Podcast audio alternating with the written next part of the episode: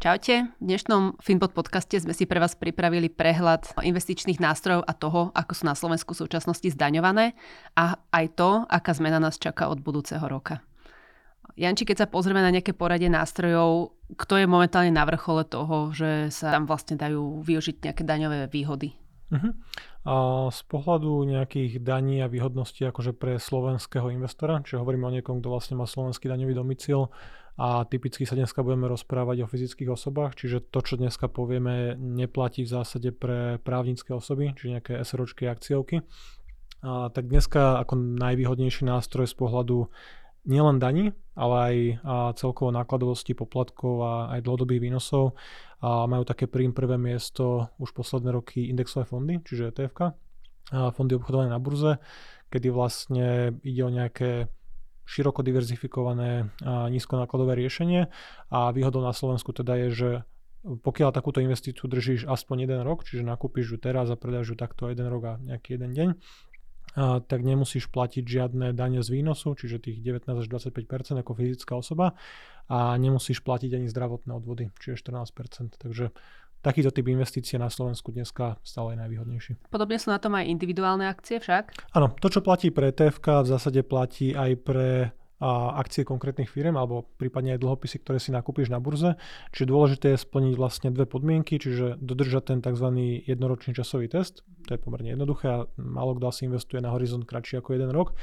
A druhé kritérium je vlastne, aby sa ten cenný papier obchodoval na nejakom regulovanom trhu, čiže na burze. A to môže byť Bratislavská burza, Pražská burza, nemecká, americká, akákoľvek. Uh-huh. Dobre, či potom máme podielové fondy? Uh-huh. A podielové fondy sú stále najobľúbenejším investičným nástrojom väčšiny Slovákov, že skoro petina Slovákov má nejaké skúsenosti s investovaním do podielových fondov, lebo vieš si ich veľmi jednoducho nakúpiť na pobočke banky, prídeš si zobrať hypotéku alebo nejaký spotrebák, tak väčšinou v rámci plnenia cieľov ti predajú aj nejaké pravidelné sporeníčko do podielových fondov. Čiže aktuálne tam niečo cez 12 miliard a vlastne eur slovenských, u slovenských správcov. A tie podielové fondy ako nástroj kolektívneho investovania sú akože super myšlienka, dobrý nápad, ale sú daňovo znevýhodnené ešte stále aj v tomto roku, kde vlastne platí, že či už investuješ na 1 rok, 5 rokov alebo 30 rokov, tak automaticky, pokiaľ si požiadaš o vyplatenie tých podielových listov, o redemáciu, tak Slovenská správcovská spoločnosť ti uplatní automaticky zrážkovú daň vo výške 19%, čiže 20% výnosu vlastne odvedie štátu. Nejaké benefity majú aj nehnuteľnosti? A nehnuteľnosti ako tiež taká veľmi obľúbená trieda aktív na Slovensku. Mnoho ľudí práve tie nehnuteľnosti im suplujú akciový trh a sú zvýhodnené znovu pre fyzické osoby, pokiaľ máš nejakú, to jedno či pozemok, záhradu, chatku alebo nejaký investičný byt, nejakú nehnuteľnosť, tak po 5 rokoch držania splníš tak povedzme 5-ročný časový test a znovu nemusíš platiť žiadne dane ani zdravotné odvody. Mhm. Čiže tie hlavné triedy aktív na Slovensku sú viac menej a veľmi, veľmi zvýhodnené možno proti ostatným štátom. Výhodu nemajú, myslím, terminované vklady? Áno, terminované vklady a tým, že ide vlastne nejaký akože úrokový výnos a sú zdaňované tiež zrážkou, čiže či už sú to úroky na šetriacich účtoch, ktoré sú stále nulové, takže to nejako veľmi netrápi, ale pri termíňákoch je stále potrebné počítať, že 19% sa pri redemácii odvedie. A ešte by som sa vrátil k tým podielovým fondom, že pokiaľ držíš nejaké zahraničné podielové fondy, zahraničných správcov, povedzme nejaký, nejaký Amundi, a, tak a, tá správcovská spoločnosť zahraničná nemusí za teba odviesť tú zrážkovú daň, ale ty ako investor máš povinnosť priznať ten zrealizovaný zisk v daňovom priznaní a potom vlastne odviesť tých 19% štátu. Uh-huh. Dobre, a vlastne takto to platí aj pri tých o, indexových fondoch alebo podielových fondoch. O, jednoducho, že proste treba podať ano. daňové priznanie. Áno, áno. A zrážkou sú vyberané vlastne len a, dane, dane z úrokov, prípadne z tuzemských podielových fondov, kedy to vlastne tá správcovská spoločnosť za teba odvedie, vysporiada a ty vlastne uvidíš len ten čistý výnos.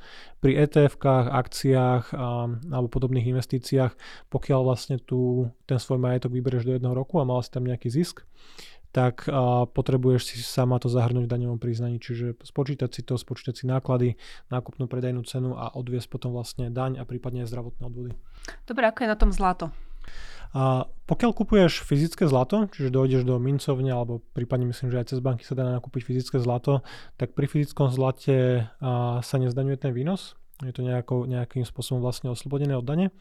Ale zlato si vieš nakúpiť a dneska veľmi jednoducho tiež v podobe nejakého indexového fondu alebo vo forme nejakého etf alebo teda ETC konkrétne.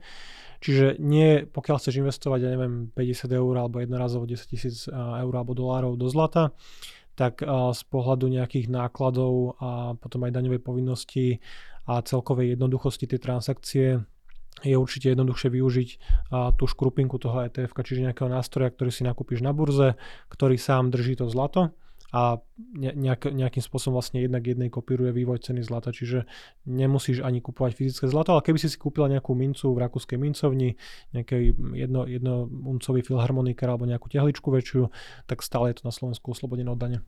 Dobre, možno by sme ešte teda mohli spomenúť aj kryptomeny. Uh-huh. A kryptomeny stále, akože splatné pre rok 2022, bude tam nejaká zmena vlastne od budúceho roku 23, dneska už 23, a tak vlastne a sú zdaňované ako, ako nejaké štandardné investičné nástroje iné ako akcie, ktoré by si držala do jedného roka. Čiže pokiaľ by si zrealizovala nejaký zisk, čo nie je také jednoduché na kryptomenách. Čiže by si a, mala nejaký zrealizovaný zisk, tak zaplatíš znovu tých 19 až 25% podľa, podľa celkových nejakých príjmov a zaplatíš aj zdravotné odvody. Mm-hmm. Čiže celkovo nejakých povedzme 30-40% vlastne odíde štátu z toho zisku, ak nejaký teda máš. A poďme sa teda pozrieť, od budúceho roka o, by mali platiť nejaké zmeny v, zda- v zdaňovaní, budú sa týkať predovšetkým podielových fondov. Mm-hmm. Budú sa týkať podielových fondov aj kryptomien, mm-hmm. čiže obidva tieto nástroje sa mm, zvýhodnia pre domácnosti, pre bežných akože sporiteľov, špekulantov, ako to nazveme. Čiže pre podielové fondy od 1.1.2024 bude platiť platiť tzv. trojročný časový test. Čiže tak ako dneska pri indexových fondoch pri ETF-kách po jednom roku nemusíš potom podávať daňové priznanie a máš to oslobodené od dane, tak pokiaľ budeš držať podielové fondy aspoň 3 roky, tak ten výnos už nebude zdaňovaný tou zrážkou alebo nemusíš platiť tých 19%. Takže znovu bude nejakým spôsobom výhodnejšie na Slovensku investovať, budovať finančný majetok. Pozrieme sa, čo to spraví v číslach, keď musíš platiť daň zo zisku a nemusíš platiť mm-hmm. daň. A, samozrejme, akože závisí od toho, aký máš horizont, ale mám tu také dva príklady. A povedzme, že šetríš si na dôchodok, nie je veľmi vysoký, tak povedzme, že 30 rokov si budeš šetriť 50 eur mesačne tak vlastne pokiaľ by som počítal pre podielové fondy nejaké dynamické akciové, nejakých 7% reálny čistý výnos po poplatkoch, tak vlastne za 30 rokov by si dosiahla výnos mimo tých navkladaných peňazí nejakých cirka 43 tisíc eur a celkovo by si mala stav investície na konci toho, tých troch dekád nejakých 61 tisíc.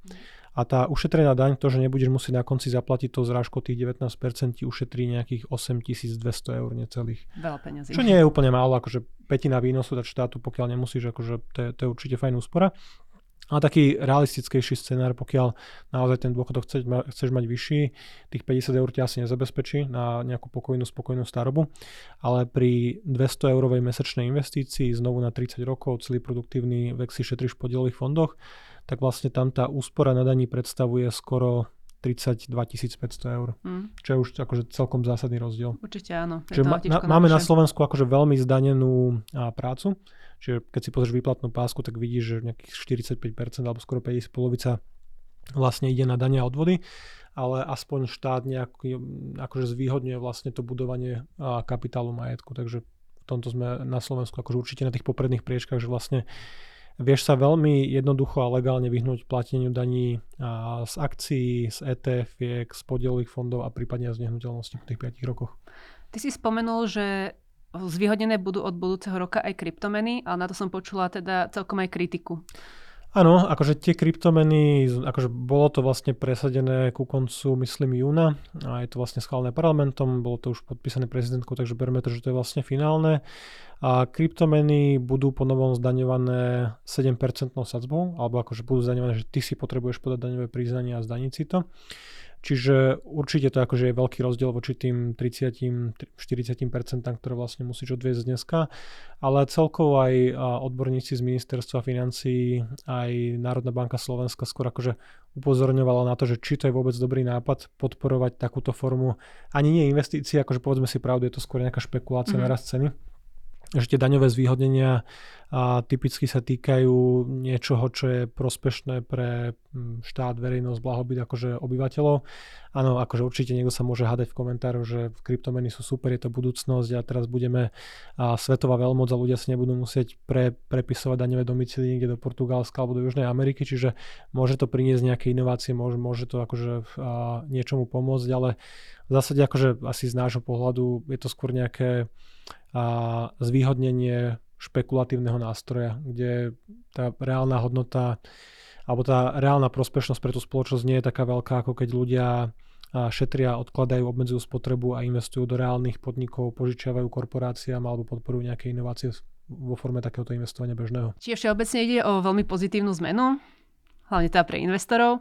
A ako teraz by si pristupoval k výberu investičného nástroja? Uh-huh. A stále z môjho pohľadu alebo z pohľadu dát, akože môj pohľad je položený na nejakých historických výnosoch a, a viacerých parametroch investície. Akože daňový aspekt je určite dôležitý, pokiaľ sa rozhoduješ, kde tie peniaze budeš investovať a ako ich budeš zhodnocovať svoj majetok, ale dane nie sú jediné kritérium že treba sa pozerať na to, ako je, ako je nastavená tá investícia z pohľadu poplatkov, nejakého dlhodobého výnosu, že stále podielové fondy vo všeobecnosti ide o aktívne riadenú investíciu, čiže nejaký portfólio manažer ti vyberá konkrétne akcie, konkrétne cenné papiere. A vieme na veľmi pekných dlhodobých dátach vlastne ukázať, že pasívne investovanie, ktoré typicky reprezentujú indexové fondy ETF, je dlhodobo výnosnejšie ako podielové fondy alebo vo, vo všeobecnosti aktívna správa. Čiže stále aj po 1. januári 2024 ETF indexové fondy budú atraktívnejšie, čiže jednoročný časový test a nižšie priebežné náklady, že treba povedať, že s ETF-kami typicky sa spájajú aj nižšie tie priebežné náklady, ktoré musíš vlastne za to platiť. A mnoho slovenských podielových fondov stále má tú celkovú nákladovosť, nejaké vstupné, výstupné poplatky, nejaké priebežné poplatky okolo 2%, kdežto ETF si vieš nakúpiť za polovicu alebo zlomok toho, na, tohto nákladu, čiže stále budú ti indexové fondy výhodnejšie, ale pokiaľ by si povedzme ty osobne mala nakúpené nejaké podielové fondy a rozmýšľaš, čo s tou investíciou spraviť, tak určite je lepšie ich predávať po novom roku, čiže podržať ešte niekoľko mesiacov a keď si ich držala dlhšie ako 3 roky, tak už neprídeš o tých 19%. A čiže môžeš sa potom v tom januári rozhodnúť, že pokiaľ by si chcela presunúť ten majetok do indexových fondov, do etf a zarábať a, akože trošku viacej, alebo nižšie poplatky a lepšie, lepšie aj časový test, tak je dobre spraviť to vlastne v januári. Mm-hmm. Super, dobre. To je dobrá informácia tiež teda, že to platí vlastne aj spätne, keď ano, už si tie... platí to vlastne, že nie je to len pre tie uh, podielové fondy, podielové listy nakúpené vlastne po 1. januári, ale že už dneska, keď máš zainvestovať niek- niekoľko rokov, čo dúfam, že mnoho ľudí, ktorí, alebo teda väčšina ľudí, keď investuje do akciových uh, fondov alebo aj do zmiešaných, tak väčšinou ten horizont majú nejaký dlhoročný, tak ako je dobré vlastne využiť to zvýhodnenie a predávať to potom januári a prípadne hmm. vtedy skonsolidovať tie financie a presunúť ich uh, do nejakých iných nástrojov. Super. Díky za dobré informácie a ja som sa zase niečo priučila. Dajte nám vedieť, ktorý nástroj vyhráva pre vás a... Vidíme sa pri ďalšom podcaste. Dík. Čau. Ajde. Te. Bože.